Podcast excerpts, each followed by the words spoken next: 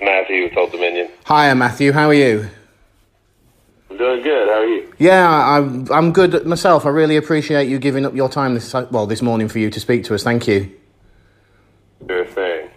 Um, it's um, it's really great to touch base again. I last spoke to you just before the release of Happy Endings for Maverick magazine over here. Yeah. So it's been great watching you in that last Happy ending cycle just go from strength to strength. You must have been thrilled with what Happy Endings did for you. Yeah, Happy Endings was great, man. It was that was a fun that was a fun ride. So um, and got us to where we are now. Yes, and and topped off with winning the CMA for Group of the Year. Congratulations. Thank you, thank you very much. Yeah, that was a big one. What what does that sort? What do those sort of accolades mean to you and the rest of the guys? You know, it's never been anything that we um, we ever focused on personally, and you know, we our team, uh, you know, we didn't really realize how important it was until the first win that we got, and we saw how excited our whole team was, and we were like, "Oh, this is a big deal, huh?" So, but uh, you know, since since winning, you know, and and you know, just getting the respect of your peers, and um, it means a lot. You know, it's, it's Yes. definitely something that we that we may have overlooked in the past. now looking back, we're we're very very proud of it. Yes, and and did you ever consider in your was it Fried Eagle you were at one point in your Fried Eagle days that you'd ever go this far? Oh, sorry, sorry, you broke up. Oh, sorry, I was just saying. What? Did you ever consider in your sort of Fried Eagle days that the band would ever get this big? You know, I think um, uh, somewhere in the back of our heads, we had we had to believe that a little bit, but uh, and on the other hand, we still look at the size of our audience now and and are amazed every night. So Yes. um, in some ways, yes, and in some ways, no. And at least there's an audience there now as well. Yeah. Do you um, do you guys ever? You've had an amazing run of number one singles. Do you, does does the pressure really increase with every one, or is there an acceptance that that just won't last forever? Uh, there's a, there is pressure uh, as far as picking a single. I think um, you know, not not in the writing aspect of things. Uh, Yes. we we feel that only gives us more confidence in our writing. Sure. But as far as, as like choosing a single, it may it, there's a little pressure there because because we do know that it can't last forever. That at some point we'll put one out and it won't work. Yes. So and uh, of, but of course we don't ever want that day to come. No. We know it's gonna we know it's gonna happen. uh, so it does uh, it does add a little pressure to it. Yes, because I suppose at some point you won't be the new kids on the block anymore, and there'll be kids coming up behind you, uh, uh, you know, with, with the zeitgeist behind them. Totally, and and that's you know we, we're we're probably there. Honestly, we're th- probably reaching that point. So, Right. Uh, yeah, there's there's going to be newer, more fresh uh, artists out there, and, and we've got to fight to to hold our position. Yes. And and speaking of picking singles and the pressure, was was Hotel Key always going to be a single? Because when I spoke to you last and you asked me what my favourite song was, and I said Hotel Key on the Happy Endings, you were quite surprised because I think you were expecting me to say Say You Go or uh, a couple of the others, and I just wondered whether the success of Hotel Key took you by surprise. It did, yeah. Uh, we- we were not planning on making that a single. Um, our label convinced us to do it. Uh, you know, they they um, were very excited about that song, and we had a, whenever we pick a single, we we have a big meeting with our whole team, our label team, and our management team, and and it, usually we come out of there, you know, unified, and we went in there, and they surprised us with this talk of Hotel Key, and we were like, "Wow, really?" And so we listened to what they had to say, Yeah. and they're always they're always very supportive of what we want to do and but they presented their case and they convinced us that we should give it a shot so uh, so we did and we're glad we did Yeah, yeah. And uh, have you ever been in a situation where you've wanted to pitch a particular song and they've not been as keen? oh definitely uh, we've definitely uh, been there before um, but like I said, they've always been very supportive of our vision, and and will say that every time. They'll they'll come in with a song that they want to be the single, and we'll come in with a song that we want to be the single, and we'll both present our case. And in the end, they go, "This is your your band, Yep. and your music, and we're here to support you." So it's definitely happened before where where we've come in with a different idea, and um, you know, I think one of those was written in the sands. That was, oh, okay, yeah. a song that we wanted to, to be a single, and and they were not. That wasn't their first choice. Yes. Um, but again, usually when that happens, they go, "There's no wrong choice here." yeah. One, you know. That, that's true. you, you guys both as, as a band and as individuals, uh, you know, Trevor and Brad and you, are, are prolific writers. What what does an Old Dominion writing session look like? You know, who comes with the ideas and who drives the lyrics, who drives the melody, that sort of thing. I think we all do a little bit of, of everything. We all have uh, a running list of, of titles and ideas in our you know heads and in our phones that we that we write down or sing. And you know, Trevor, I know that you know within the band, you know, Trevor is typically more of a melodic Right. uh, person, but but that's not to say he doesn't throw out some brilliant lines Yes. as well. You know, uh, so we, we're all kind of we're all kind of carrying it all.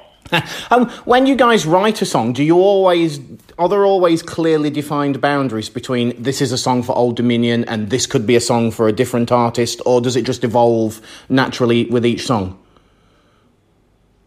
Uh, it, it usually just reveals itself after the song has been written. Right. Um, we we just write.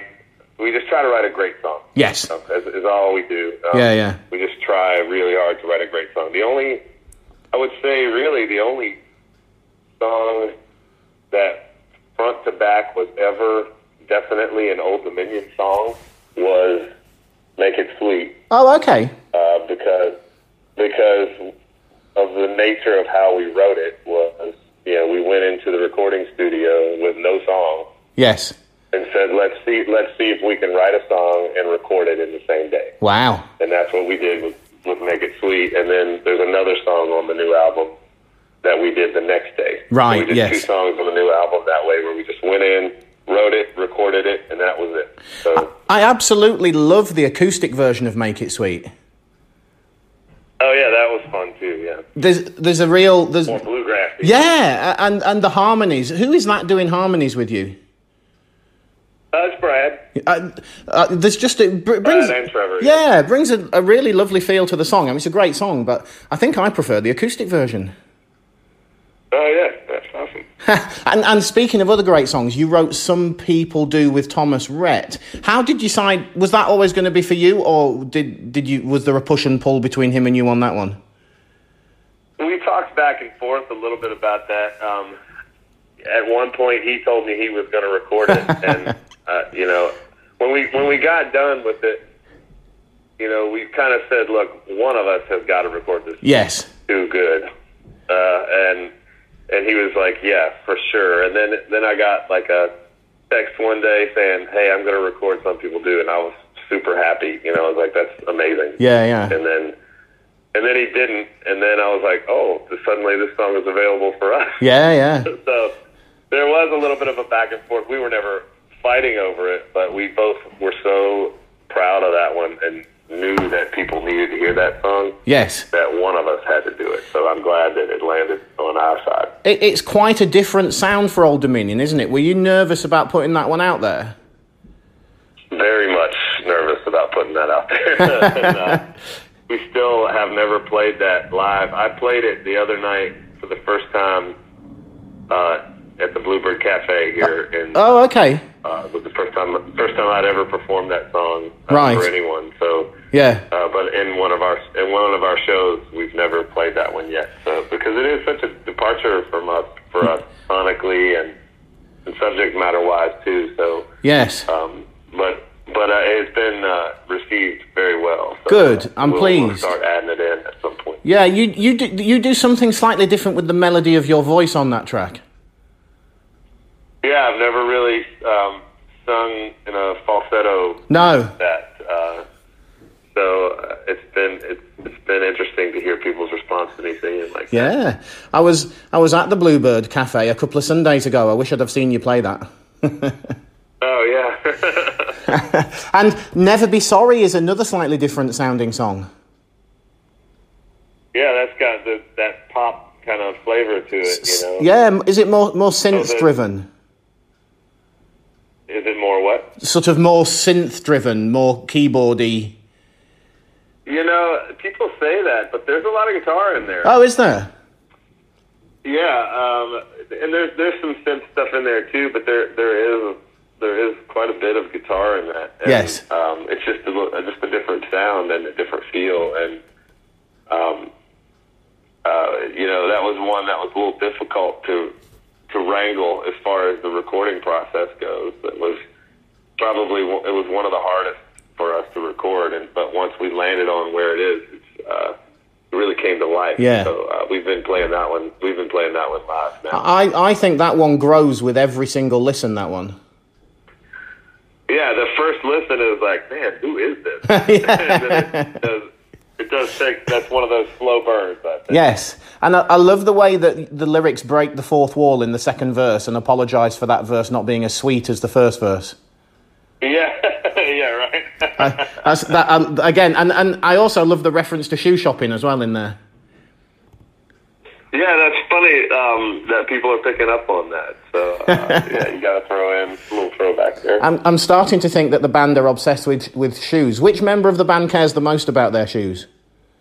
I do have a lot of shoes. Oh, do you? Shoes in my in my closet. Yeah. Have you got into the habit of buying Bobby Bones shoes yet? No, not yet. Not yet. Right. I, li- I listened to the podcast and quite it amused me when he was uh, the back and forth you guys have had this summer. Yeah, yeah. He's uh, he's a great guy. Um, so I saw it. I saw you describe "One Man Band" as the first true love song you've ever written. Why has it taken so long? That's a good question. Um, you know, uh, I don't know why it took so long. I guess it just, I always felt like um, I wasn't very good personally at writing. Um, everything I tried to write sounded cheesy to me Right. and and had been done before. And this felt like a completely new take on on a love song. Yes. And it felt like a completely untapped angle that I was excited about. And uh, so I guess it just took finding the right way to say it uh, for me personally to, to get to that point Uh, to love song. It, it's a beautiful song. Does it go down well live? Uh, yes, it's it's actually the reason we picked it as a single is because the crowd response when we were started playing that song live before it was on the radio. Yeah. Sometimes people were singing that louder than songs that we've had, Oh, okay. you know. Yes. So we thought, okay, there's there's something happening with this song. We Yeah. Make this a single. And and I was you know thrilled to see that one go to number one uh, uh, as well because again it's a slightly different look for you guys. Yeah, it's a, you know it's been really fun to you know push the boundaries of, of what Old Dominion is and, and Yes. have it be embraced. Is is that what you're doing on this third album then? Absolutely, uh, you know we we're definitely going in directions we've never gone before, as you mentioned with Never Be Sorry, and Yep. you know some people do, and you know there's there's definitely sonically and subject matter wise stuff that we've never touched on um, before. So we we're definitely expanding what it means to be an Old Dominion song, um, and somehow still, you know, after a while, people will go, "Oh yeah, that's Old Dominion." Yeah, yeah, yeah. so so how many would you say how many g- songs have been in contention for inclusion on album number three then? Oh gosh, um, I mean hundreds Really? of songs uh, that that were that were considered that were in the pile for sure. And then you know it was an interesting process making this album. We you know, as we started, like I said, by even though we had hundreds of songs, the first session we took none of them in to Right. the studio, and we decided to write in the studio. So that's how we started making the album. Yep. And then and then we probably had four or five songs that we knew we definitely wanted to record. And so we recorded those. And then after that it was just this open conversation of uh, listening to music that we had been writing and trying things in the studio and whatever wherever we landed was where we landed and and uh, we just kind of followed it as it revealed itself and it was a really great experience. And is that process something you can enjoy, or is it really hard work? It's both. It's both. Yeah. It's both. it's uh, it is it is very hard work. Um, that is very rewarding yes. in the end. So, um, yeah, it's it, it, there's nothing quite like being in the studio like that. So, uh, this one, I would say this album, we had more fun making this album than we've ever had. Right, So, yes. Uh, the other two were more stressful and and you know unsure and a lot more work. This one felt more natural, um, and it was work, but it was work that we were really enjoying. Yeah. the process of. I like I like that I like that work we were really enjoying. That's a great quote. and will Brad be singing again on any of them, or is it you on vocals all the time this time? It's uh, it's just me on this one. Right. The- You've, man- you've uh, sidelined his uh, lead vocalist ambitions. Right. And we're gonna um, we're gonna get to see you play live over here, like the week before the album is released. Can we expect to hear lots of new songs on that tour, or are you going to hold some of them back?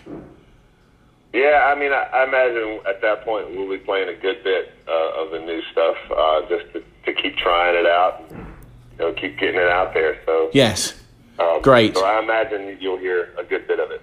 And um, you know, um, presumably you'll be obviously playing the hits as well, but um, you'll be coming back maybe the year after, you know, either at C2C or a longer tour, and um, and we'll see you again as well. Yeah, I, you know, I don't think there's any plans to stop coming over there. No, So- you've always supported the so we- UK. we're- You've you've always supported Yeah, we- the we- UK really well, and and is that relationship Yeah, important to you? It is very important to us. We've definitely, um, you know, we found that you know we had an audience over there, and you know we we built our career here in the states very slowly um, by continually going back to the places that responded to us and built a, a a following, and that's what we plan on doing overseas. Yes. And I think I, I spoke to you last, and you said that you were all also willing to run like UK tours at a loss just to be able to, you know, keep coming back and get to a point where you finally do make some money. Yeah, absolutely. So um, you know, you got to start from the bottom Yeah. to get to the top. So that that's where we're that's what we did, and and uh, we're finally starting to to get a good hold on it over there. And you're bringing Jordan Davis over for his first UK shows as well.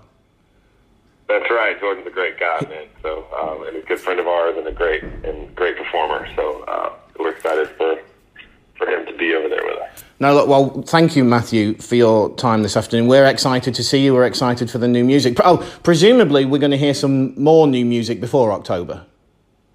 Definitely, yeah. You'll definitely be hearing some new stuff soon. That's great. Can't wait. And um, you know, congrats on the awards and congrats on the new songs and, and the the the vulnerability of, of the stuff that you're writing this time round because uh, I, you know I, I think it's going to pay dividends for you. I hope so. I hope you're right. Thank you so much. No, and thank you, and thank you for giving us your time this afternoon. It's been an absolute pleasure.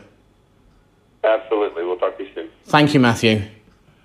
Bye bye.